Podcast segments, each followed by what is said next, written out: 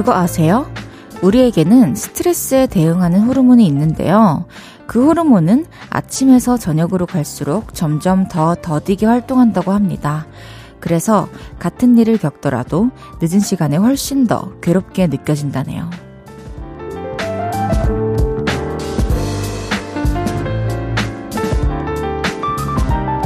고단했던 하루가 스트레스로 다가올지도 모르는 저녁. 관심을 이곳저곳으로 나눠보는 건 어떨까요? 음악도 듣고요. 다른 사람의 이야기에 귀도 기울이고 가벼운 농담도 주고받으면서 말이죠. 우리 지금부터 그거와 같이 한번 해봐요. 볼륨을 높여요. 저는 헤이지입니다. 10월 4일 화요일 헤이지의 볼륨을 높여요. 마마무의 아재 개그로 시작했습니다. 아, 같은 일에도 더 큰 스트레스를 받는다는 저녁 시간입니다. 스트레스를 받을 일이 없는 게 가장 좋겠지만, 그게 또 쉬운 일이 아니죠. 근데, 나의 긴장을 좀 풀어주고, 즐겁게 해주는데 집중을 하다 보면, 슥 지나가기도 한데요. 볼륨과 그렇게 두 시간 함께 하시죠. 스트레스가 슥 지나가 버릴 수 있게. 헤이지의 볼륨을 높여요. 여러분의 소중한 사연과 신청곡 기다리고 있습니다. 오늘 하루 어땠는지, 지금 어디서 뭐 하면서 라디오 듣고 계신지 알려주세요. 샵8910 단문 50원, 장문 100원 들고요. 인터넷 콩과 마이케이는 무료로 이용하실 수 있습니다. 볼륨을 높여요. 홈페이지에 사연 남겨주셔도 됩니다. 광고 듣고 올게요. 쉴 곳이 필요했죠. 내가 그곳이 돼줄게요.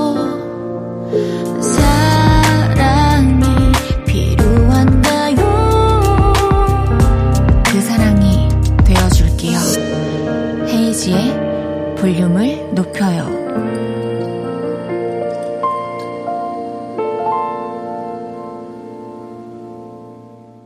KBS 쿨 FM 헤이지의 볼륨을 높여요. 함께하고 계십니다. 7220님께서 헤이디 친구가 히피펌을 했는데 머릿속에 파리가 들어가서 못 나와서 엄청 고생했대요. 저는 이 얘기가 너무 웃겼는데 혹시 저만 웃긴가요? 아니요, 너무 웃긴데요? 아, 파리도 고생했고, 친구분도 고생하셨겠어요. 엄마야, 히피펌을 하면 또 이런, 그래, 벌레가 꼬이겠어요. 풀숲인 줄 알고 막 달려들 수도 있잖아요. 안정환님께서 13살 공주가 혼자 살고 싶대요. 왜냐고 물으니 아빠 잔소리가 너무 심하다고 귀에서 피날 것 같대요. 밥 잘 챙겨 먹고, 잘 씻고, 공부도 하고, 일찍 들어오고, 그런 말인데 심하긴 하죠? 고쳐야겠어요. 라고 해주셨는데, 어, 밥을 잘 챙겨 먹으라는 말은 그런데, 괜찮은데, 잘 씻으라는 거는 뭐 알아서 씻겠죠. 알아서 찝찝하면 씻을 거고, 씻는다는 건 뺍시다, 빼야 되면. 공부도 해야 될 친구들은 이제 공부해야 된다 하면은, 뭐, 하고, 그리고 공부에 대한 언급이 일절 없을지라도 공부를 해요. 근데 공부를 하지 않을 친구들의 귀에 오늘 나가서 이제 수업 시간에 뭐 할지 계획 다 짰는데 오늘 이거 뜨개질 다 해야 되는데 아빠가 그냥 등교할 때 공부 열심히 하고 이렇게 얘기했던 게 얼마나 와닿겠어요. 솔직히. 어, 그래서 공부 얘기도 이제 빼고 밥 잘 챙겨 먹고 나가서 이러면서 이제 용돈 주시면서 일찍 들어와. 걱정돼, 아빠. 이렇게 요 두 가지 정도로 추려주시면 충분히 이해할 수 있을 것 같은데요. 9157님께서 이제 추워질 일만 남았네요. 올해가 3개월도 안 남았는데 헤이디는 올해 제일 잘한 일이 뭔가요? 저는 헤이디 만나서 이렇게 문자 보내는 습관이 생겼다는 거? 너무, 너무, 너무 낭만적입니다. 저 올해 제일 잘한 일, 저도 볼륨을 높여요 DJ를 맡으면서 여러분들 만난 거죠. 음, 사실, 요, 라디오를 안 했다면은 저는 또 계속 행사할 때 행사하고, 그 외의 시간에는 작업실이나 집에 틀어박혀서, 뭐, 바깥이 지금 낮인지 저녁인지도 관심이 없이 작업만 하고, 또 6개월을 넘겨지는 말자 텀을 이런 혼자만의 신념에 사로잡혀서 작업만 주구장창 하고 있었겠죠. 근데 여러분들을 만나게 되면서 풍경도 아무래도 많이 보게 되고 오는 길 가는 길 그리고 출퇴근 시간에 사람들 볼 수 있어서 너무 좋고 요즘에는 되게 예전에 코로나 전에는 사실 어 좀 사람들 표정이 어둡다고 생각했던 적이 있어요. 차를 타고 지나가면서. 근데 요즘에 마스크를 벗은 분들의 표정을 보면은 생각보다 웃고 있는 분들이나 웃으면서 통화하시는 분들도 많고 좀 안 좋은 표정을 본 적이 좀 오래됐어요. 그래서 되게 마음이 좋아요. 그런 것들을 눈으로 생생히 볼 수 있어서 너무 좋고요. 여러분들의 또 이야기를 들으면서 어, 공감도 하고 또 어떤 면에서는 가까운 사람보다도 더 좀 객관적이면서도 위로가 되는 그런 말을 가끔씩 제가 할 수 있다는 게 저는 되게 의미가 있습니다. 노래 한 곡 들을게요. 디아 원슈타인의 I'm Gonna Love You.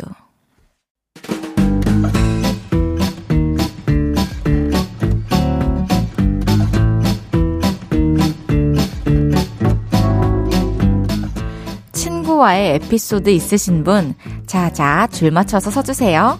앞으로 나란히.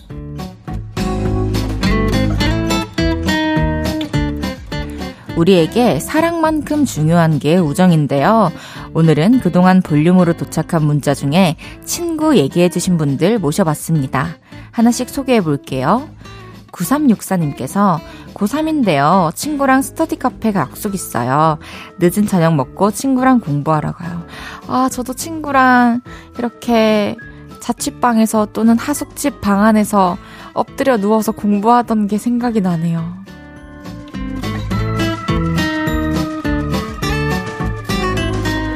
서정훈님께서 제 친구는 자기 힘들 때는 시도 때도 없이 연락하다가 괜찮아지면 연락을 뚝 끊어요. 처음엔 서운했는데 이제는 그러려니 한답니다. 아, 연락 없는 거 보니 괜찮아졌구나. 어, 이걸 이해하기까지는 시간이 좀 걸렸을 것 같아요. 그래도 이렇게 정훈님 같은 친구를 둔 그 분은 참 행운이네요.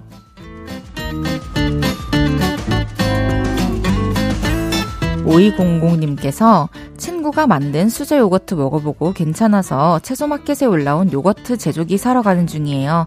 자주자주 사용해보려고요. 아니, 먹어보고 맛있어도 내가, 아, 이거 맛있다라고 생각할 수는 있는데, 만들어 먹겠다는 그 부지런한 의지, 너무너무 좋습니다.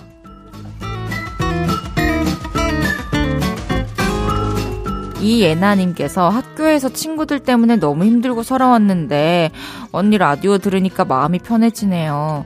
음, 어딜 가도 서러운 일이 있죠. 학교에서 헤이즈 언니도 서러웠던 적 있어요. 친구들 때문에.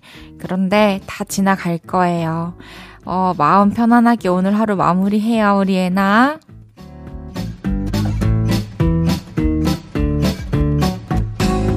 0621님께서 재수학원에서 처음 만나 22년 된 친구들이 있는데 이 친구들이랑 골프 모임을 새로 만들었어요. 매달 만나기로 했는데 다들 건강하게 운동했으면 좋겠습니다.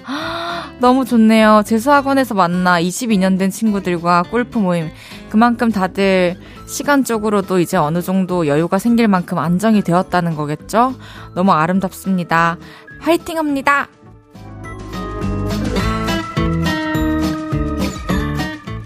6450님께서 동네 친구가 고기 사줬어요. 그래서 너무 맛있게 먹었어요. 다음엔 제가 사줄 거예요. 아, 너무 일기 같은 귀여운 문자 보내주셨어요. 다음에는 꼭 고기 사주시고, 오늘은 제가 사줬어요. 그래서 다음엔 제가 얻어먹을 거예요. 이거 보내주세요.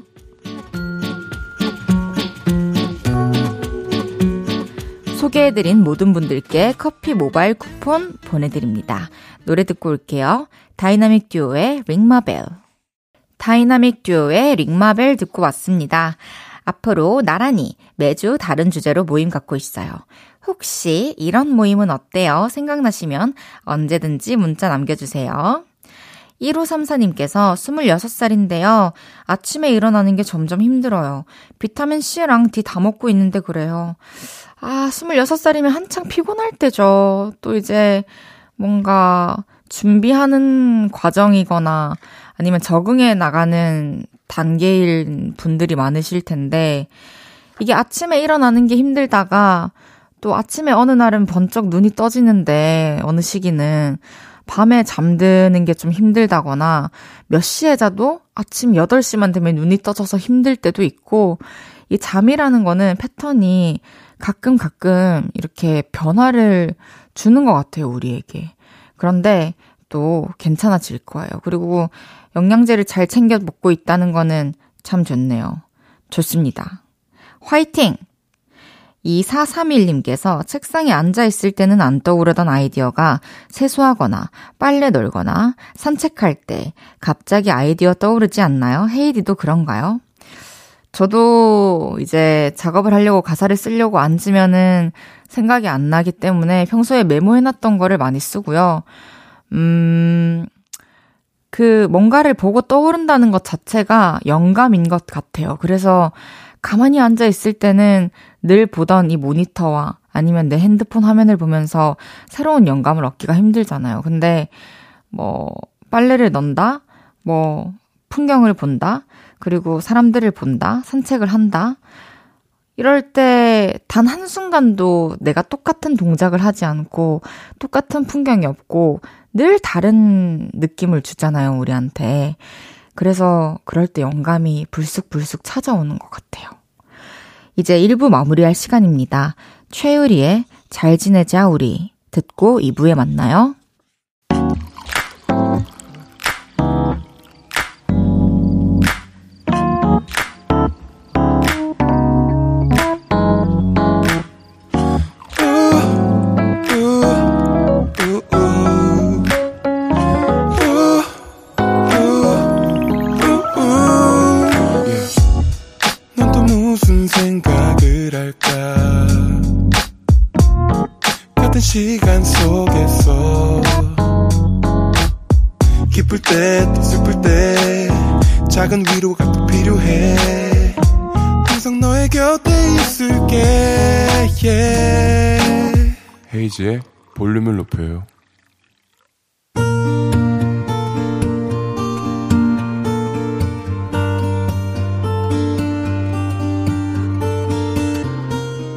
다녀왔습니다.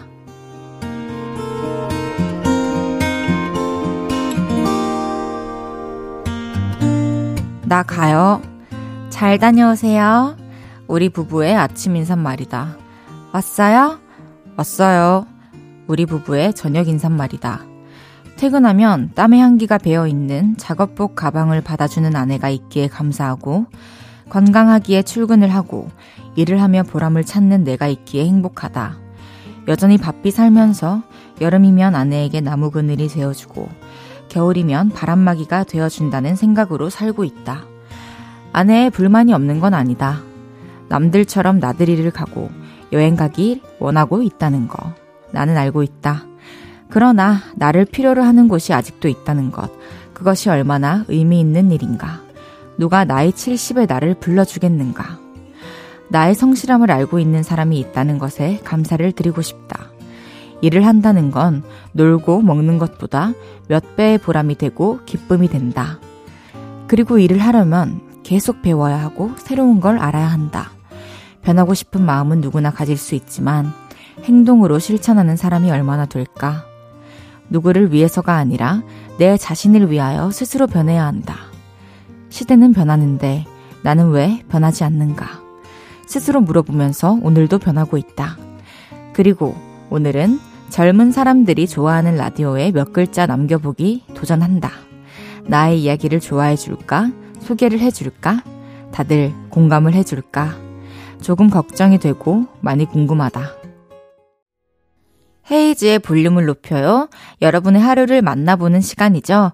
다녀왔습니다에 이어서 들으신 곡은 거미의 기억해줘요. 내 모든 날과 그때를 이었습니다. 다녀왔습니다. 오늘은 윤순필님의 사연이었는데요. 우리 70대 요를레이님이시군요. 사연 너무너무 감사합니다.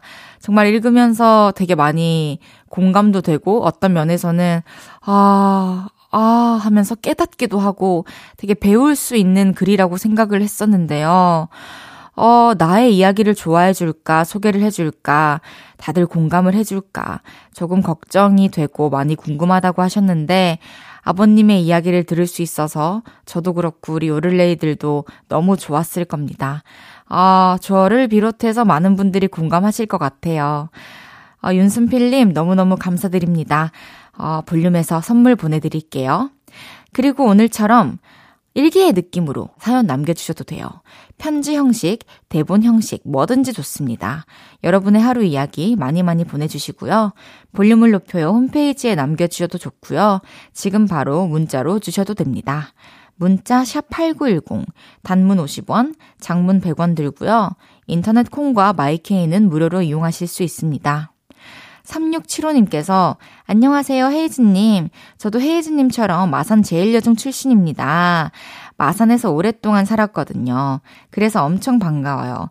저는 집에서 반려견 미키와 함께 라디오 듣고 있습니다. 어머나 반갑습니다. 어머나 몇 년도 졸업생이세요? 저는 91년생입니다. 이제 어 2007년에 졸업을 한 거죠. 2월 달에.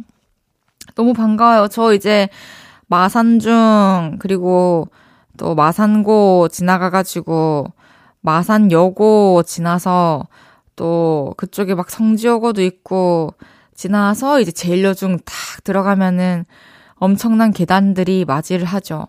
그래서 왼쪽으로 가면은 제일여고였고, 오른쪽으로 가면 매점이었고, 올라가면 이제 중학교 건물이었는데, 이렇게 또 와, 우리 요를레이님 덕분에 제가 추억을 회상하네요. 너무 좋습니다.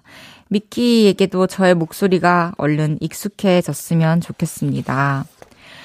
2401님께서 뒤늦게 비즈 공예에 빠졌어요. 반지랑 목걸이 만드는 거 목은 아픈데 너무 재밌네요. 헤이디는 뭐 꼼지락꼼지락 만드는 건 안 좋아하시나요? 아, 저는 하나도 안 좋아하고요.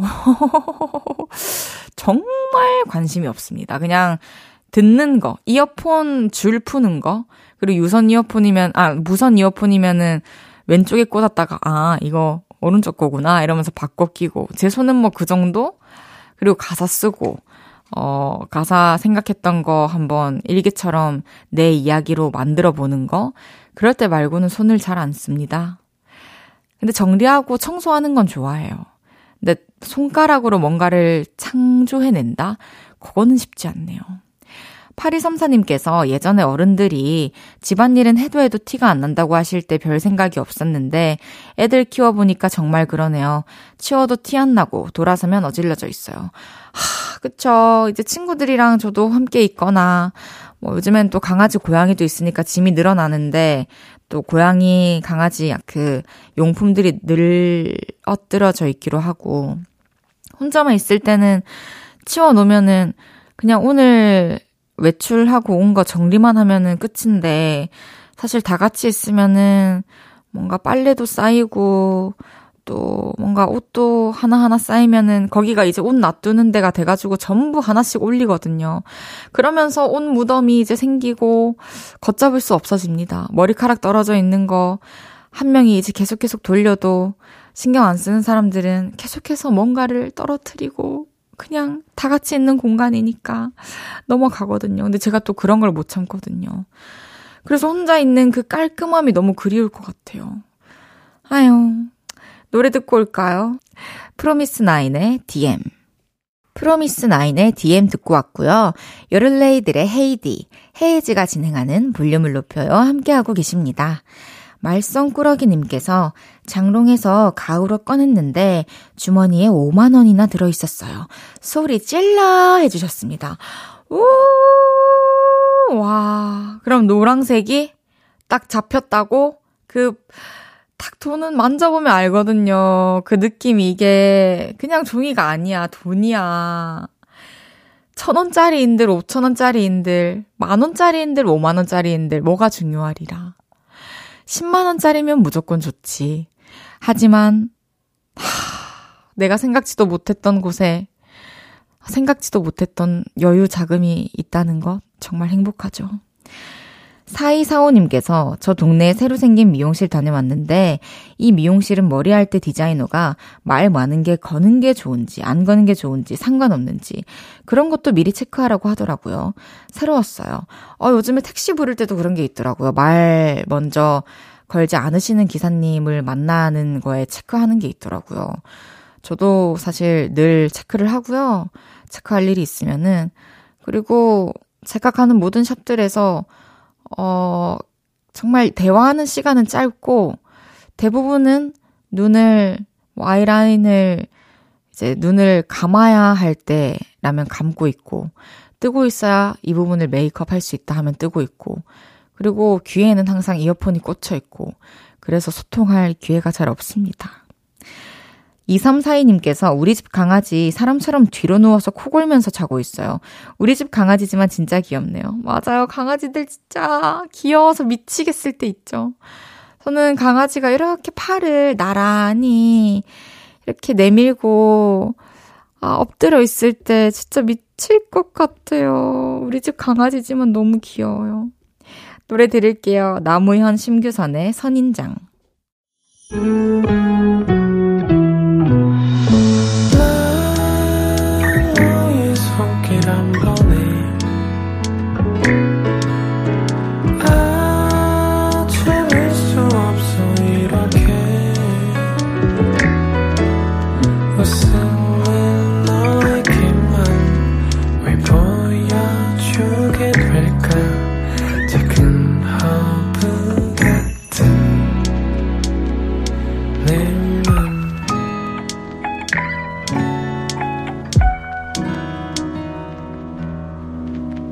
헤이지의 볼륨을 높여요.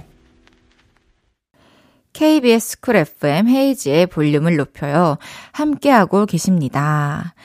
5167님께서 취준생인데 면접 1차 합격했다고 연락 와서 곧 면접 보러 갑니다. 아, 5167님 너무 축하드려요. 저희가 선물 보내드릴게요. 너무 축하드리고요. 고, 아, 고생 많으셨습니다. 준비하신다고. 면접날도 얼마나 떨렸겠어. 나와서 이때는 이렇게 말할 걸, 이렇게 대처할 걸, 이런 생각을 왜 안 했겠어. 근데, 하, 합격을 하고 이제 면접을 보내요. 잘 할 수 있잖아요. 진짜 또 합격했다는 문자 기다리고 있겠습니다. 제가 길을 드릴게요. 화이팅! 0294님께서 이제 이사철인가 봐요. 우리 빌라에서만 벌써 두 집이 이사를 나갔어요. 좋은 이웃이 이사 왔으면 좋겠네요. 그쵸. 저는요, 어, 떡 돌리고, 좀 이렇게, 이런 문화가 사라지면 안 된다고 생각해요. 전 떡을 받았을 때 기분이 너무 좋았거든요.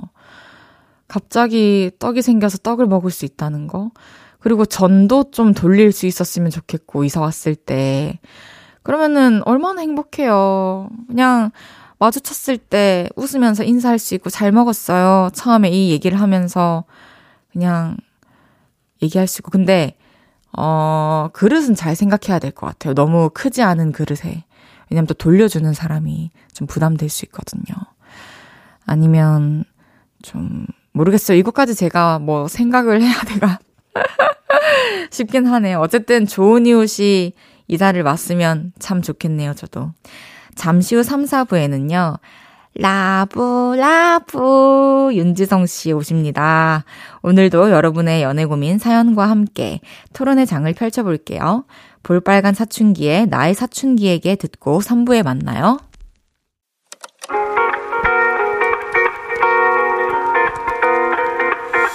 매일 밤 내게 발베개를 해주며 우린 라디오를 듣고 내 매일 저녁마다 넌 잠긴 목소리로 말했다 5분만 더 듣고 있을게 5분만 더 듣고 있을게 5분만 더 듣고 있을게 다시 볼륨을 높이네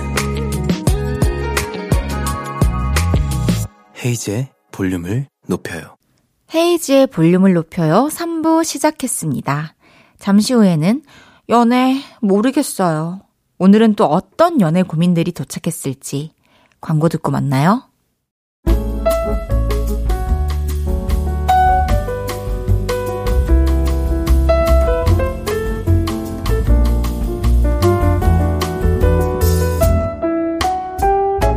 요즘 연애는 해요?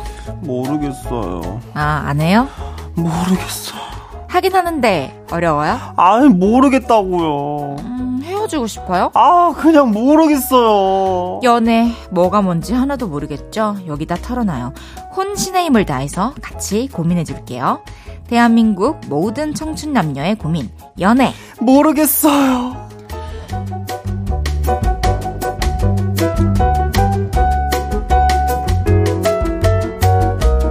매주 화요일 여의도에 돗자리 펴고 연애 상담을 해주시는 분입니다. 볼륨의 사랑 상담꾼 윤지성 씨 어서 오세요. 안녕하세요. 윤지성입니다. 반갑습니다. 반갑습니다. 일주일 동안 또 잘 지내셨어요? 아, 네, 그럼요. 아니 또 10월이잖아요. 네. 가을이에요. 가을이에요, 진짜. 가을에 꼭 해 보고 싶은 거 있어요? 저 약간 단풍 구경. 어 너무 좋죠. 어, 이런 거 한번 해보고 싶어요. 강아지랑. 아, 그러니까 우리 나- 베르랑. 낙엽 그러니까요. 밟는 소리 우리 얼마나 베르가 귀여운지. 또 털색이 약간 가을색. 그러니까요. 어, 가을 뮤트. 너무 예쁘지, 너무 예뻐. 너무 진짜. 예뻐요. 꼭 단풍 아래에서 그 우리 강아지 베로랑 음, 음, 음. 반비 어? 머리 위에 낙엽 어떡해, 하나씩 어떡해. 올려놓고 나중에 사진 진짜, 찍으셨다. 진짜. 너무 귀엽겠다. 어, 어, 어, 어. 너무 귀엽겠다. 윤혜영님께서 진지하게 질문 하나 해주셨거든요. 어, 잘 들으세요. 네. 지성 오빠 왜 이렇게 자꾸 잘생겨져요? 오빠 대체 뭘 먹고 살길래 그렇게 요정 같아지는 거예요? 오빠 얼굴이 극락이에요. 아, 너무 나는, 난 근데 부끄러워. 이런 얘기 들으면 서 어떻게 될지 모르겠어. 아니 뭐 알려줘 왜 자꾸 잘생겨지는지. 아니, 그니까 뭐, 사실, 바발분들이 너무 사랑으로. 사랑으로 잘생겨졌다. 그럼요. 바발분들이 항상 사랑으로 봐주시니까, 그러니까 이렇게 바발분들의 이런 사랑으로 제가 콩깍지. 아, 카메라 그럼. 마사지처럼 카메라 마사지처럼 팬사랑 그럼요. 마사지. 팬사랑 마사지. 분명히 있어요. 아 많이 두들겨 주세요. 어, 왜냐면 이게 팬사랑으로. 짓는 표정이 달라지기 때문에 맞아 맞아 맞아 맞아. 이 관상도 좀 바뀌는 거. 맞아요. 그래요. 어, 선은지님은 네. 맨날 청취자 고민 들어주는 우리 지성 오빠, 우리도 오빠 고민 들어줄게요. 오빠 요즘 고민 있어요? 다 말해봐요. 해결을 해줄 수 있을진 모르겠지만 일단 들어는 드릴게. 어. 고민 얘기할 수 어, 있겠어요? 근데 뭐 사실 요즘 큰 고민 없습니다. 좋아요. 잘 먹고 잘 사는 거. 그, 어, 우리 바발들 보고 싶은 거. 어, 그런 게 고민이지. 뭐. 그거 말고는 뭐 없군요. 아, 그럼요. 진짜 바람직합니다. 윤지성 저- 씨 어? 보면. 열심히 살 뿐. 좋아요. 윤지성 씨와 함께하는 연애 모르겠어요. 바로 시작해보죠. 첫 번째 사연부터 한번 소개해볼까요?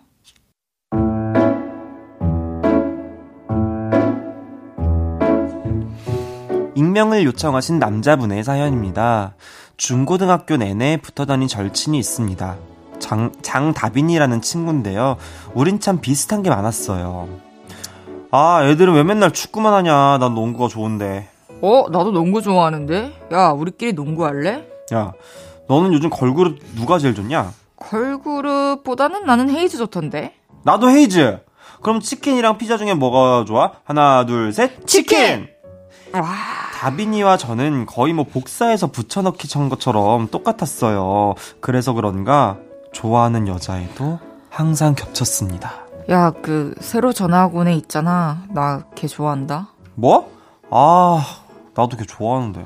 야, 무슨 일이 있어도 우리 우정은 끝까지 가는 거다. 우정이 틀어질 일이 없었습니다. 고백만 했다 하면 둘 다 차였거든요. 오히려 끈끈해졌죠. 그런 학창 시절을 보내고 둘 다 대학생이 됐습니다.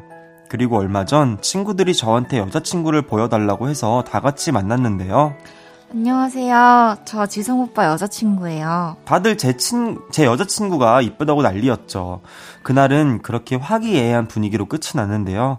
한, 한 달쯤 지나서 여자친구가 그러더라고요. 오빠, 저번에 만난 오빠 친구들 있잖아. 그 중에 그 장다빈이라는 오빠가 나한테 자꾸 연락해.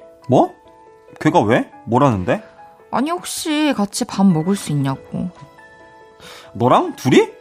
와, 어이없네? 아, 아, 그래서? 뭐 그냥 대충 넘어갔어. 와, 걔 진짜 완전 선 넘네. 근데, 걔가 네 번호는 어떻게 알았어? 아니, 그때 만나고 다음 날인가? SNS로 DM 와서 몇 번 얘기했는데, 그냥 톡으로 편하게 얘기하자고 해서. 참 씁쓸하네요.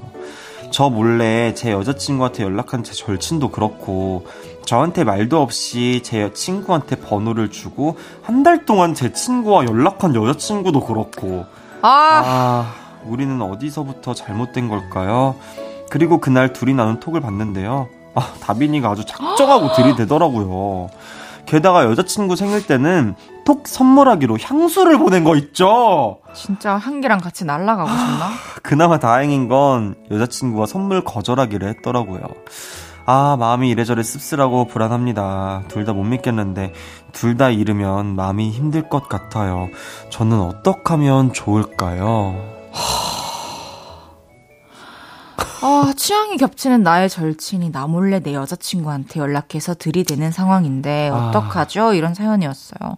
씁쓸하네요. 어떡해? 저는 사실 약간 처음에 사연 듣고, 어, 혹시 두 분, 그 두, 다빈 씨랑 사연자분이 좀 서로 이게 만나게 됐다. 그런 러브라인인가 해서, 그러니까 어. 중간중간에 너무 잘 맞았다고 하니까. 그러니까요. 전 그런 사랑 이야기일 줄 알고, 어. 어머, 훈훈하다. 이러고 아, 보고 어. 있었는데, 그러게요. 이거는 뭐야. 최악이죠. 완전 최악이야. 내 그냥 동창이어도 선 넘는 건데 절친이라는 친구가 내 여친한테 딱 봐도 너무 잘 알잖아요. 어. 들이댄다. 지성 씨라면 어떻게 할 것 같아요? 아, 근데 이게 친구들끼리 어울리는 거랑, 이게 사실 막 DM으로 막 해서, 물론 뭐 이렇게 그날 뭐 자, 좋았고 뭐, 뭐 잘 들어가요. 그날 너무 반가웠어. 이렇게 이 정도 사실 보낼 수는 있다? 이 정도는? 어. 난 그것도 100번 안 양보해서. 아, 그래요? 저는 사실 이 정도는 괜찮다고 생각을 해요. 근데 막 뭔가, 거기가 끝이어야지. 그 다음은 안 되지. 그 왜 연락처를 물어보고, 난 얘기해. 아 그러니까요. 어. 친구한테, 친구한테 그렇게 얘기해야지. 절친이면 어, 얘기해야지. 사실 제 여자친구 입장에서는 남자친구의 친구가 어. 왔는데 연락이 뭔가 내치기도 애매할 수도 있고. 아, 근데 그러니까, 그러니까. 그래도 남자친구한테는 얘기는 했어야 되는 것 같긴 해요. 그렇지. 처음에. 한 달은 좀 많이 내, 많이 못 내치긴 했죠. 아, 근데 그 와중에 뭐 친구도 잃고 싶지 않다라고 하는데 아니, 아니, 이거는. 그냥 이건 잃는 돼. 게 어, 어떤지. 돼. 저, 저도 잃는다 한 표. 이거 잃어야, 이거는 잃어야지. 이 친구 옆에 계속 두면은 안 될 것 같은데요? 왜냐면 지금 여자친구랑 만약에 정리됐어요. 어, 근데 또 여자친구가 생겼어요. 어. 근데 또 취향이 겹쳐요. 어. 또 연락을 해요. 아, 그니까. 뭐 장난하냐고, 무슨. 아, 그쯤 되면은 자기가 안 만나고 기다리다가 저거 뭐야? 친구가 친구, 여자친구 사귈 때까지 기다렸다가 DM 보내는 거 아니야? 자기 안 만나고 있다가? 아니, 그 뭐야. 어차피 이 친구가 나랑 어. 똑같은 취향이니까. 그러니까. 뭐 하는 거야. 근데 한 달 만에 굳이 얘기를 꺼낸 건 왜 그랬을까요? 양심 고백 같은 건가? 그러니까 난 근데 그것도 화가 날 것 같아. 그러니까 처음에는 일주일 그래 그럴 수 있어. 근데 만약에 입장 바꿔놓고 제가 여자친구 입장이었으면 저는 연락이 온 날 얘기했을 거예요. 나 근데 그날 뭐 다빈 씨한테 연락이 왔었는데 이렇게 연락이 왔더라. 근데 그냥 뭐 다 같이 놀자는 놀고 잘 분위기 헤어져서 괜- 좋았었다 이런 분위기인 것 같아서 그렇죠. 그냥 거기서 연락하고 끝냈어라고 내가 먼저 연락을 할 것 같아. 음, 제가 어. 생각했을 때는 그 친구의 역할도 참, 이, 뭐랄까, 중요했지만, 여자친구도 딱, 자기가 중간에 잘했어야지. 그렇죠. 중간에서 그럼. 답장 딱 깔끔하게 하고, 그럼. 어, 인사하고, 어. 남자친구한테는, 어, 연락 잘 들어가라고 어, 어, 왔더라. 어, 어, 어. 어, 그냥 그렇게 하고 넘어가면. 끝냈어야지. 근데, 여자친구가 솔직히 말해서 이 친구의 실체를 알게 됐으니까, 어. 잘 말한 걸로. 어, 그쵸, 그쵸. 뭐 그렇게 되긴 했지만, 아, 난 근데 난 선물하게 보낸 것도 사실 향수, 향수란 이 상대방에게 맡고 싶은 향. 음, 그러니까 이 사람에게 났으면 하는 향을 선물해 준 거라고 난 생각을 해. 나 진짜 욕하시면 안 돼요. 그러니까 주관, 너무나 지극히 주관적인 친구의 나는 취향이라고 생각을 해. 아, 그렇지 않나? 아, 근데 저는 진짜 지금 제일 열 받아요. 이때까지 그간 했던 것 중에. 한 달 정도 우리가 했지만. 왜냐면 이거는 말이 안 돼. 사랑과 우정에 둘다 어. 금이 가는 상황이기 어. 때문에 둘 다 잘 정리하시길 바랄게요. 진짜. 친구한테도 이 사실을 안다고 얘기하고 얘기해야지. 그리고 여자친구한테도 이건 좀 아닌 것 같다 얘기하고 얘기해야지. 만약에 정리가 됐다. 어. 그 둘이 사귈지 누구 알아요? 그러다가 둘이 잘 만날 것 같아요? 난 살아서 그걸 못 봐. 내가 잘 살아야지. 내가 잘 살아야지. 어. 어. 일단 일단 여자친구는 얘기를 해줬으니까 뭐 당장 이별하는 게 너무 힘들 것 같다 싶으시면은 네네. 친구와는 아우, 적어도 100% 얘기해야 거리를 돼. 좀 두고 100% 얘기하는 걸로. 그리고 전 솔직히 말해서 손절을 저도요. 당장에 해내진 못하겠지만 조금 나는 필요 있다고 생각해. 사실 지금까지의 모습들 뭐 잘 통하고 취향 맞고 이런 거는 친구들끼리 빈번히 있을 수 있는 일이고요. 그럼. 이상형이 겹친다? 좋아하는 사람이 겹쳤다? 같이 고백까지 했었다? 진짜 절친이면 포기해요. 그러게. 아니면 둘 다 포기하던지. 어. 아니, 포기가 아니지. 애초에, 그러니까 포기한 게 아니잖아. 이 사람 생각해 보니까 포기한 게 아니라 자기가 먼저 들이댄 거잖아. 그러니까요. 그러니까 이건 포기하고 말고가 아니라 당연히 하면 안 되는 짓을 한 거야. 하면 안 되는 짓을 한 거예요. 사연자님 어. 꼭, 꼭, 꼭 기억해 주세요. 어.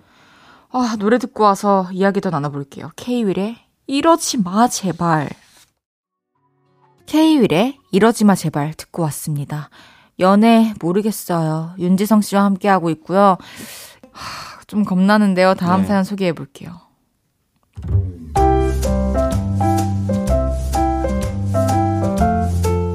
4256님이 보내주신 사연입니다.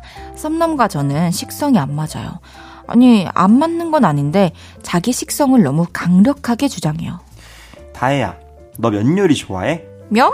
나 너무 좋아하지. 진짜? 아, 나도 너무 좋아하는데. 우리 면 요리 종류별로 다 먹어보자. 썸 초반 때 이런 말을 했었어요. 그때는 그 말이 참 좋았습니다. 종류별로 다 먹어보자는 건 오래오래 함께 하자는 걸 돌려 말하는 거라고 생각했거든요. 근데 이 남자 저를 마치 면 요리 동호회 회원처럼 대합니다. 다혜야, 우리 칼국수 먹으러 갈래? 이 집은 얼큰한 칼국수가 메인인데 면이 엄청 쫄깃해. 다혜야, 우리 평양냉면 먹으러 갈래? 이 집은 육수 맛이 아우 그냥 깊어 깊어. 아, 면 요리에 너무나도 진심입니다. 한 번은 쫄면을 먹으러 가자고 하길래 의견을 냈습니다. 그럼 우리 차돌박이집 갈래? 그 집에서 나오는 쫄면이 진짜 맛있거든. 차돌박이 먹으면서 쫄면 먹으면 되겠다. 다혜야, 오빠 섭섭하다. 거긴 쫄면이 메인이 아니잖아. 아, 면 요리는 무조건 메인으로 하는 데를 가서 먹어줘야 돼요. 이러더니 전통이 있는 쫄면집이라면서 또 어딜 데려갔습니다. 근데요, 이 남자 최근에는 인천에 가자고 하더라고요. 그래서 드라이브도 하고 대하구이도 먹고 야경도 보고 그러겠구나 하면서 갔는데요. 다혜야, 여기가 어딘지 알아? 고추짬뽕으로 인천을 빛낸 집이야. 아주 그냥 아. 짬뽕에 불량을 그냥 입혀가지고 그냥 국물이 아주 진해. 그리고 조갯살, 새우살, 오징어살 그냥 아낌없이 팍팍팍 넣는다? 결국 또 면이었습니다. 그래도 고추 짬뽕을 다 먹으면 데이트다운 데이트를 할 줄 알았어요. 그런데 다 먹었어? 빨리 일어나자. 저기 차이나타운 쪽에 줄 서서 먹는 짜장면 집이 있거든? 거기를 또 가줘야 돼요. 아, 또 먹어. 근데 또 면이야. 다혜야, 오빠 또 섭섭하려 그런다? 인천에 와서 그 집 짜장면을 안 먹으면 나는 멍청해. 아, 결국 1차로 고추 짬뽕 먹고 2차로 짜장면 먹고 집에 왔습니다. 이게 맞는 건가요? 솔직히 사귀는 사이도 아니고 썸이니까 이쯤에서 끝내면 그만이긴 한데요. 아, 이 남자가 잘생겼어요. 너무 제 스타일이에요. 그래서 고민이 됩니다.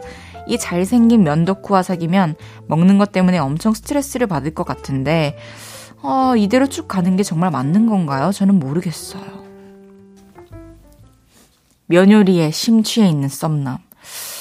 이 남자 계속 만나도 될까요? 이런 사연이었는데요. 네. 아, 면을 너무 사랑하는 건 알겠는데, 이렇게 너무 면만 먹으면 탄수화물 중독되거든요. 어, 그럼요. 건강에 또 안 좋아요. 이상, 그리고 네. 사랑에 이상, 그리고 당신 좀 이상, 아, 네. 상상 어, 이상. 이상. 야, 쉽지가 않다. 먹는 걸로 스트레스 받으면 사실 연애하기 진짜 힘들어요. 먹는 거가 좀 맞아야 돼요. 그리고 잘생겼다? 너무 예쁜데 다른 게 안 맞는데 사귈 수 있어요? 근데 저는 먹는 게 좀 맞아야 될 것. 같아요. 저 억지로 어. 억지로 야식을 계속 먹었던 적이 있어요. 야, 억지로요? 남자친구가 야식 먹는 거를 이제 습관처럼 어. 여기고 그거에 대해서 되게 안정감을 느끼고 귀가를 해서 뭔가 하루 뭐랄까 마무리. 하루 마무리. 그러니까 너무 너무 행복한 시간인 거죠. 근데 혼자 먹으면 또 맛이 없으니까 같이 먹자. 제가 야- 야식을 계속 같이 먹었었어요. 근데 역류성 식도염 걸리잖아. 그러지는 않더라고요. 아, 근데- 근데 잘 맞긴 했나 보다, 네. 그래도. 근데 어느 순간부터 그게 스트레스더라고요. 그래서 어 나는 뭔가 뭔가 중요한 게 있으니까 음. 이렇게 좀 오늘은 그리고 이번 주는 어, 당분 어, 안 먹을게 어. 이런 얘기를 하게 되는데 설명을 해야 되는 것도 좀 이상하고 섭섭해하고 그러더라고요. 아니, 그러니까 저는 그니까 안 맞는 건 그럴 수 있다. 근데 내가 만약에 뭐 예를 들어서 안 먹겠다고 했는데 막 섭섭해 하거나 오빠 야, 섭섭해 막 이러고. 너 변했다? 아, 이거 혼자 먹으면 되잖아. 그러니까. 어. 면 요리 아, 그냥 한, 혼자 먹으러 가거나, 절충해서 많이 먹어, 상대방이 많이 노력을 하는 것 같으면. 그러니까요. 쫄면 먹을 거. 그냥 오늘 그러니까요. 밥 한번 먹고. 모르는 거예요, 아예. 아예 이분은 여자친구분의 고충, 아니, 썸녀. 썸녀의 고충을 아예 모르고 계시고, 사연자분이 근데 지금 딱히 막 헤어지고 싶은, 그만하고 싶은 마음은 안 드는 거잖아요. 아직 본격적으로 그치, 그치, 그치, 시작 안. 했고. 그 너무 잘생겼대잖아, 그리고. 근데 저는 진짜 모르겠어요. 그냥 얼굴만 뜯어먹고 살아야지, 뭐. 근데 외모는 잘생겼다? 어, 어, 어. 근데 안 맞다? 어. 안 맞는 건 점점 어떻게 다가오냐? 아, 무매력으로 다가와요. 어. 매력이 없어지게 느껴지고 하나하나 더 장점보다는 단점이 보인단 말이죠. 음, 너무 너무? 스타일이야. 아니, 그니까 만약에 예를 들어서 너무 헤이디 스타일이야. 진짜 천년에, 막 천년에 내가 막 전생부터 그리던 사람이야. 기억이 나 전생이. 진짜 전생부터 그랬던 사람이야. 진짜. 어. 정말 해픈 우연처럼 어. 정말 전생부터 내가 그렸던 사람이야. 근데 그 사람이 면만 계속 먹어. 막 면치기 계속해. 이면 먹고 저면 먹고 막 이, 이거 같이 계속 먹재. 허르르 막 이렇게. 웅녀 웅녀 이렇게? 그러니까 함냠냐 함냠냐 엄냠냠냠냠냠냠냠냠 계속 먹어. 어, 계속 먹어. 삼시 세끼, 삼시 오끼 라면 계속 면만 먹어. 가능하세요? 전생부터 그랬던 정말 천년의 사람. 그럼 전생부터 면만 먹었어요? 아, 그거 아니면 이번. 생이 처음이에요? 이번 생이 처음이지. 어. 근데 전생부터 내가 기다렸던 사람이야. 근데 제가 음 힘들다고 느껴지면서는 안 할 것 같아요.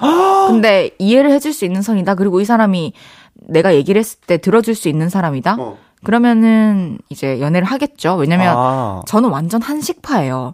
그리고 막 떡볶이 좋아하고. 그러니까. 근데 제가 이런 적이 있어요. 눈치 없이 예전에 연애를 진짜 할 때. 어떤 살 어떤 사랑을 하고 사신 거니까. 야, 이거 횟수는 몇 번 없는데, 어, 어, 어, 제가 어. 들려드린 썰이 다 한 사람일 수도 있고, 어, 어, 두 사람일 그치, 수도 그치. 있어요. 상상에 맡겨서. 음. 바야흐로 한 10년 전이었나요? 네네네. 서울에 올라와서, 음, 음, 음. 이제 홍대에서 음, 어, 홍대 좋지. 점잖은 아, 사람이었습니다. 아, 아, 아, 아. 근데 처음으로 저한테 떡볶이 좀 그만 먹자 이렇게 하는 거예요. 저한테 처음으로 소리를 지른 거예요. 얼마나 많이 먹었길래? 맨날 먹었지. 어, 뭐 좋아하면 맨날 먹을 수 있지 않나? 근데 그 남자에게 난 이런 사람이었던 거야? 사연을 보낼 만큼 떡볶이만 먹는 여자였던 거야. 근데 저는 어쨌든 그거를. 받아들였고 응. 그렇죠. 그래서 어, 그때부터는 떡볶이를 자제했죠. 근데 홍대 마늘 떡볶이가 맛있는데 어떡해. 그러니까 내가 그랬다고. 그러니까. 어, 이 사람도 면이. 맛있는 걸 어떡하냐고. 그럼 뭐 이해해줘야지. 뭐. 이해해줘야겠다. 우리 지금 이해해줘. 결론하자. 야, 결론 났다. 결론 났다. 우리는 그냥 이해, 이해 해주자. 어. 이게 어떡해. 계산이 안 돼 지금. 아직 그리고 안 차라리 만나봐서. 나, 나쁜 행동 하는 것보다 못되게 구는 것보다 그렇죠. 면만 먹고 사는 게 낫지. 그렇죠. 어. 좋아요. 그리고 대화는 꼭 해보시길. 음식에 얘- 대해서. 말은 해야 돼. 어, 말은 해야지. 맞아요. 그러면 SF9의 너와 함께 라면 들으면서 3부 마무리하고요. 4부에 만나요.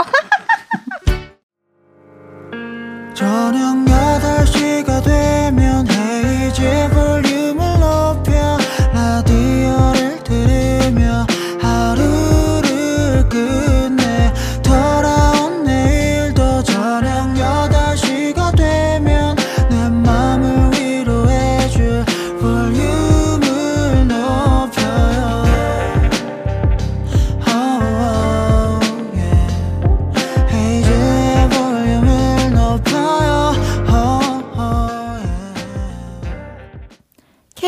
쿨 FM 헤이지의 볼륨을 높여요.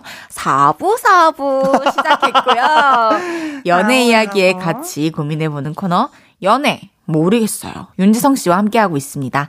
계속해서 다음 사연 소개해 볼게요.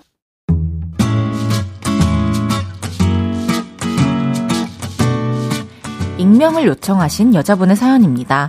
회사에 저보다 3살 어린 남자 후배가 있습니다. 입사를 했던 작년 말부터 다혜 선배님. 하면서 저를 잘 따랐던 후배인데요. 몇 달 전 퇴근을 하는 지하철 안에서 그 후배를 딱 마주치게 됐습니다. 선배님. 어, 선배님도 이쪽 방향으로 가세요? 집이 어디세요? 나? 나 분당 살아. 대박. 저도 분당 살아요. 어, 선배님, 그럼 우리 이제부터 같이 퇴근해요. 분당까지 혼자 가려면 좀 심심하잖아요. 그래서 매일 같이 함께 퇴근을 하게 됐죠. 그 덕에 좀 친해지게 됐고 사적인 시간도 갖기도 했습니다. 선배님, 우리 동네 가서 껍데기에 소맥 한 잔씩 해요. 단둘이 술도 여러 번 먹었고요. 선배님, 주말에 저랑 영화 보러 가실래요? 아, 영화가 보고 싶긴 한데 혼자 보기는 좀 싫어서요. 영화를 본다거나 커피 약속을 잡기도 했죠.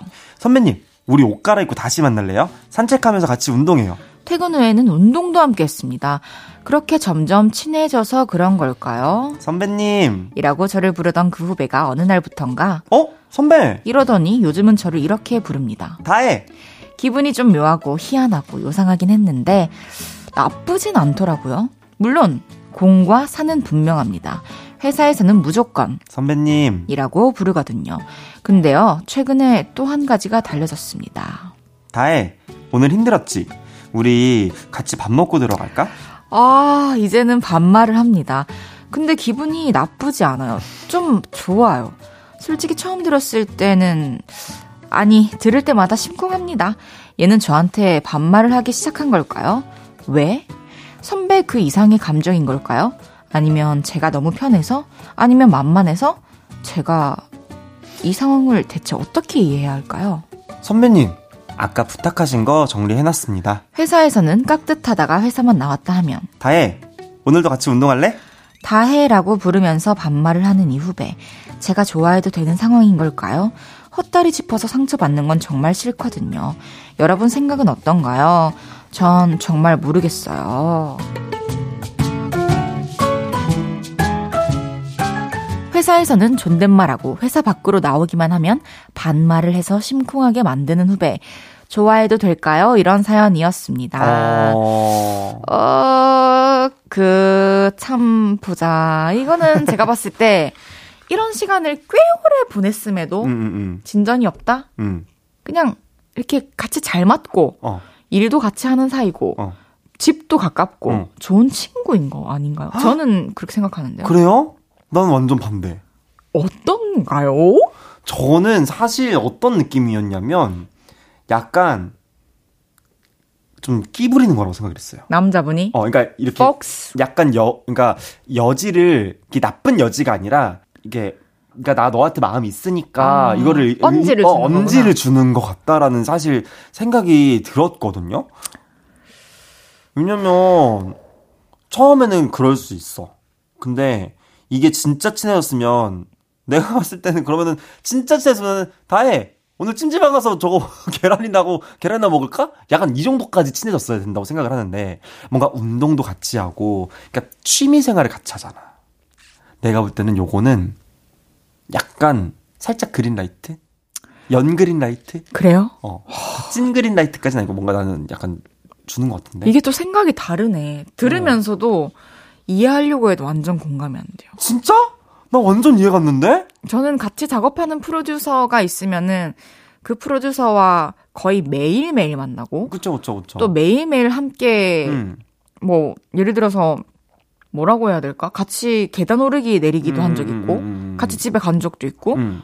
근데 그렇게 엄청 맨날 맨날 보고 잘 맞고 먹는 것도 잘 맞고 친한데 그 이상도 이하도 아니에요. 어. 그냥 영원히 그, 그 사람들과는 어. 그렇게 너무 오래 지내왔고. 근데 같이 영화를 볼 생각은 아직은 제가 못 해봤지만, 음. 영화를 보러 간다? 그것도 이상하지 않을 것 같아요. 전혀 설렌다거나. 근데 그거는 약간 제가 봤을 때는 헤이디의 그 공적인 부분이 조금 이제 이어가는 아. 느낌.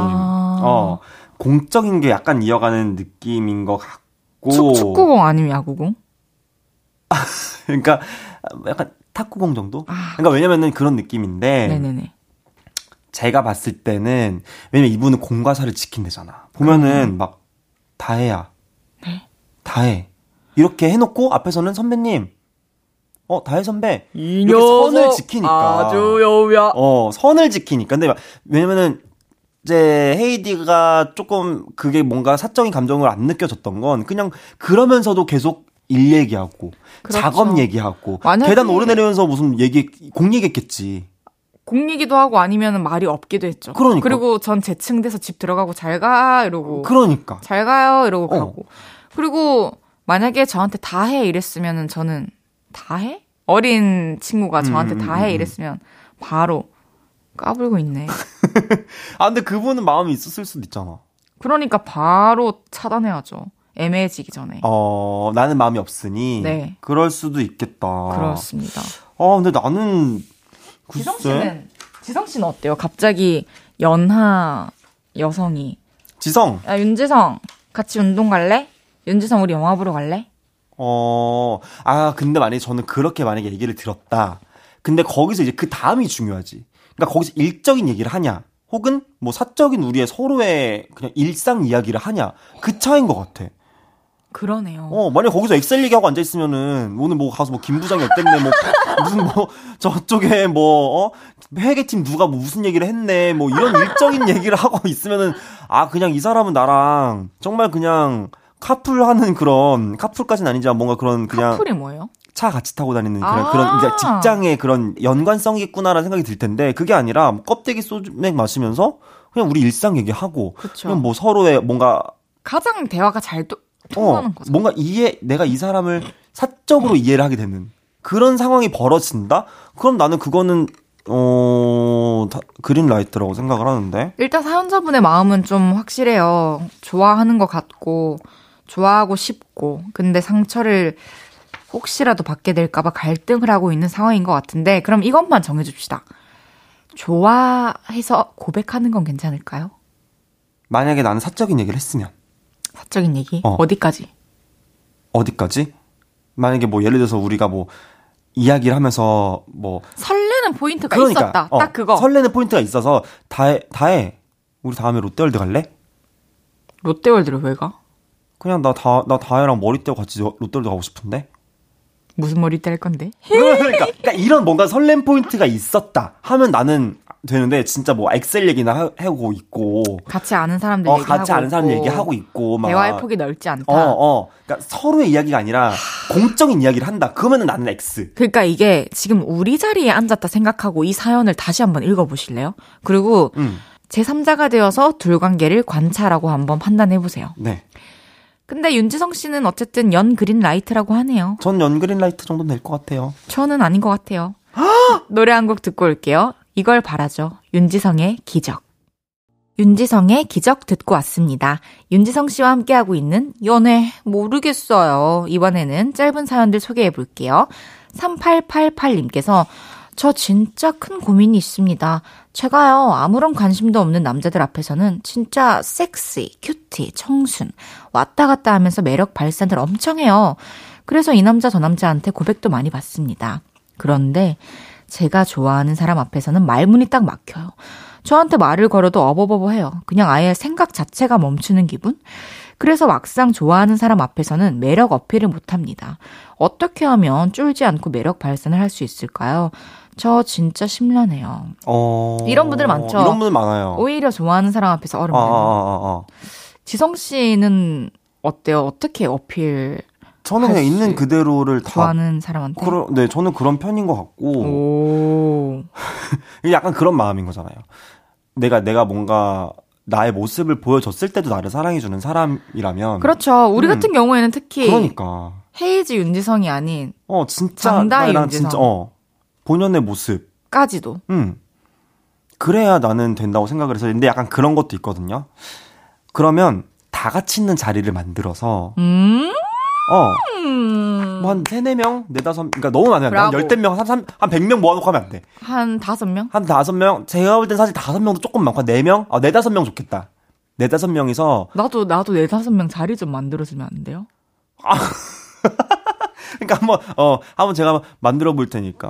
네. 예. 네다섯 명도 만나서, 그런 본인의 매력을 보여주고, 네. 그리고 저는 이, 여, 이게 제가 항상 느끼는 포인트인데 거기서 매력을 보여주고 그 다음에 단둘이 있는 자리를 만들어요. 근데 거기서 좀 내가 그래도 조금 어쨌든 그 모습이 전부는 아닌 모습을 보여주잖아요. 만약에 처음 막 사람 앞에서 야 막 이런 이런 모습 보여줘 막 막 이렇게 하는 모습 보여줘. 어, 어. 근데 이게 그냥 내가 이 분위기를 뭔가 이렇게 좀 풀기 위해 나의 노력이고 음. 우리 둘이 있을 땐 저 사람이 생각보다 되게 되게 감수성 있고 예. 뭐 혹은 뭐 의외의. 진중하고 의외의 모습을 보여주는 모습을 찾는 사람을 마- 만나야 된다고 저는 생각을 하거든요. 근데 이게 남자의 시선이기 때문에 우리가 뭐 3888님도 그렇고 음. 저 헤이디도 그렇고 음. 새겨드릴 필요가 있어요. 어, 그러니까 이거를 봐야 돼. 어, 자리 만드는 게 일단 중요하요 어, 자리를 만들어서 아 근데 내가 어 근데 보니까 다혜가 다 같이 있을 때는 되게 막 약간 막 이렇게 리드 주도적이고 리드하는 모습을 보여줬는데 또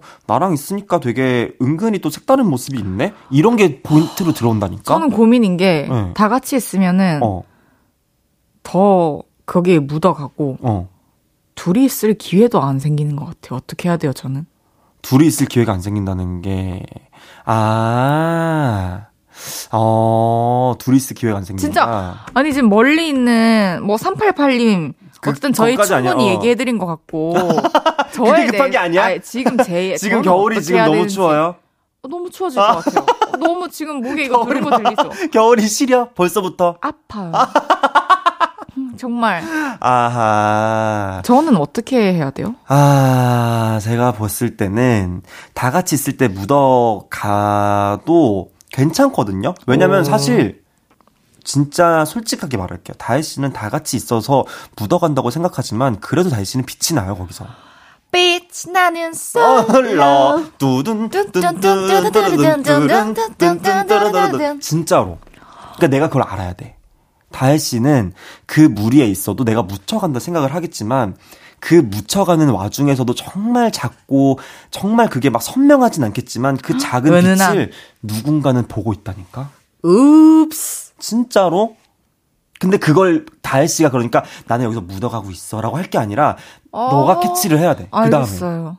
나 지금 무슨 무당처럼 아니 근데 너 사주 보는 사람처럼 얘기를 이미 지금- 이미 누가 한 어, 명 있어. 나 지금 사주 보는 사람처럼 얘기했어. 지금 몇명 어, 몇 보이나 명 봐- 보구나. 봤어. 내가 봐- 봤는데 그 중에 있구나 있긴. 그러니까 내가 묻어간다 생각하지 말고 오케이. 나는 그 와중에도 빛을 내는 사람이니까 그런 나를 보고 있는 사람을 다해 다해가 난 찾았으면 좋겠어. 알겠어요. 제가 그다음부터는 진짜 다해 목이야. 알았어요. 뭐제 목이 왜요, 자꾸? 다해 몫이야. 네, 진짜. 알겠습니다. 어, 8579님께서 제 남자친구는 나중맨입니다. 맨날 뭐만 하면 나중에, 나중에 음. 이래요. 거기 가고 싶어? 그래, 나중에 가자. 꼭 가자. 음, 그거 갖고 싶어? 내가 나중에 돈 많이 벌면 꼭 사줄게. 아, 저거 먹고 싶어? 그래, 나중에 먹으러 가자. 음. 나중에 하자고 하면 사람이 기대를 하게 되잖아요. 음. 근데 실천이 되는 게 1도 없으니까 실망은 두 배가 돼요. 차라리 말이라도 말든가 입방정은 다 떨어놓고 지키지도 않고 기억도 못하고 슬슬 짜증이 납니다. 그런 말을 했을 때 나중에 언제? 대체 언제? 라고 하고 싶기도 한데 그러면 스트레스 주는 것 같아서 그러진 못하고 있습니다. 저도 매번 기대를 말아야지 하면서 듣고 있는데 그런 마음을 갖는다는 게 슬프네요. 어떡 하면 좋죠? 어. 이거는 그냥 이제 여자분이 하는 얘기에 대해서 음. 남자친구분이 그렇게 큰 의미가 있다라고 생각을 못하고 음. 좋은 마음에서 어 그래 우리도 같이 거기 가자 같이 먹자 음. 좋은 마음에서 행복하게 해주고 싶은 마음에서 꺼내는 말일 수도 있을 것 같거든요. 그러니까 일단 맞장구 쳐주고 공감해주는 것만으로도 저는 사실 그러게요. 좀 어, 그래서 그러면 오히려 역으로 우리 지금 날짜 정하자. 그치. 스케줄 놔보자. 어, 어, 어. 이렇게 할 것 같아요. 그치, 그치, 그치. 뭔가 여자친구분께서 뭔가 이거를 기대한, 그니까, 어, 그래, 나중에, 그뭐 언젠간 되겠지가 아니라, 나중에 갈까라고 했을 때, 그래도 조금 먼저, 그냥 맞아요. 주체적으로, 좀 더. 주도적으로, 사실, 연애에 저는 수동적일 필요 없다고 생각을 해요. 그래요, 연애는 맞아요. 무조건 주체적으로 내가 해야 해요. 맞아요. 어, 나 상대방에게 기대를 하, 그, 물론 좋지. 기대를 하는 것도 좋아. 어떻게 어, 알아? 기대를 하는 것도 좋은데, 말을 해야 돼요, 진짜. 말을 하고, 표현하고, 표현하고. 사랑한다, 어. 미안하다, 음. 고맙다. 음, 어, 우리 언제 그러면 이거 먹으러 갈래? 음. 이 정도 표현 연인 사이에서 할 수 있잖아요. 그럼요. 상대방이 만약에 미안하다, 고맙다, 사랑한다는 말을 못해. 그럼 내가 하면 돼. 그러니까 이 사람이 그 말을 안 한다 해서 사실 사랑하지 않는다는 건 저는 아니라고 생각을 하거든요. 그쵸. 이런 표현에 인색한 사람들이 좀 있어요. 그래요, 맞아요. 마음은 막 굴뚝 같은데 같은데, 불타오르는데 어. 쩌겠어요 어, 그런 사람들이 있단 말이야. 그럼에도 불구하고 표현 많은 사람과 표현 적은 사람이 만났을 때 또 시너지가 있을 수 있는 거거든요. 맞아요. 근데 이거를 저는 제일 슬픈 말이 기대를 말아야지라는 감정은 그러니까. 사실 이미 상처거든요. 포기? 그러니까 이해가 아니라 포기한다는 말이 있잖아요. 음. 근데 이거는 사실 그렇게까지 쌓아둘 문제가 또 아니란. 말이에요. 그냥 어 나중에 가 어, 나중에 가자 했을 때 그냥 자연스럽게 음. 그래 그러면 먼저 그거 우리 우리 얘기했던 거 그거 언제 갈까? 나 이번에 그거 시간 될 것 같은데 오! 언제 돼? 라고 했을 때 아 그래 그거 나중에 갈까? 그 얘기하면은 어 근데 맨날 나중에라고 얘기해가지고 그때 못 갔잖아. 근데 나 이거 진짜 이번에 가고 싶은데 오. 어나 이때 꼭 가자 이번 축제 이거 이거 아니면 끝난대라고 했을 때 만약에 진짜 아 나중에 진짜 내년에 가자 뭐 내후년에 가자 이러면은 그냥 짤이지. 아 그럼 말이 안 그거면 그렇게까지 했는데 안 된다. 그러면 그냥 짤이야. 그렇게까지 진짜 했는데 야 한 30년 뒤에 가자. 가위 들고 어. 오세요. 야 30년 뒤에 그냥 가자 이렇게 말하면은 아 장난 아니야. 30년 뒤에 우리 우리 헤어지자. 아니 아니 아니 나 나중에 나중에. 뭐 나중에 한번 우연히 마주치면은 밥이나 먹자. 가자. 그렇게 해도 될것 어, 같아요. 그러니까 주체적으로 내가 조금 주도적으로 만약에 표현하고. 표현을 했을 때 그럼에도 불구하고 만약에 이 사람이 나중에 가자고 한다. 그래요. 어, 그럼 그때. 그게 정말 이 연애에 가장 큰 스트레스로 작용을 한다 어, 싶으면 어, 어, 그때 마음을 정리해도 될것 어. 같아요. 어, 어. 어, 이제 벌써 또 지성 씨 보내드릴 시간이에요. 오늘은 벌써요? 오늘은 어땠던 것 같아요? 어, 오늘 재밌었습니다. 이게 간만에 약간 매운맛 사연이 좀 그러게요. 맵기도 했고 응. 우리도 잘 헷갈리고 의견도 맞아 맞아 다르고 맞아 맞아. 이런 게 있었어가지고 진짜 연애 진짜 모르겠네요. 모르겠어. 그래서 재밌잖아. 알면 재미없지. 어, 맞아요. 그리고 남의 연애는 조금 알겠다. 맞아. 내 걸 못해서 그렇지. 어쨌든 저는 저의 작고 은은한 빛을 찾아줄 남자를 찾아볼게요. 알겠습니다. 고마워요. 네. 그럼 다음 주에 만나요. 알겠습니다. 안녕. 안녕히 가세요. 헤이지의 볼륨을 높여요에서 드리는 10월 선물입니다. 천연 화장품 봉프레에서 모바일 상품권, 아름다운 비주얼 아비주에서 뷰티 상품권, 아름다움을 만드는 우신 화장품에서 엔드뷰티 온라인 상품권, 160년 전통의 마루코메에서 미소 된장과 누룩 소금 세트, 젤로 확 깨는 컨디션에서 신제품 컨디션 스틱, 하남 동래 복국에서 밀키트 복요리 3종 세트, 팩 하나로 48시간 광채 피부 필코치에서 필링 마스크팩 세트, primer 맛집 자트 인사이트에서 소프트 watery 크림 primer, 캐주얼 럭셔리 브랜드 르 아르베이에서 headwear 제품, 에브리바디 엑센 코리아에서 barrel bag 블루투스 스피커, 아름다움을 만드는 오엘라 주얼리에서 주얼리 세트를 드립니다.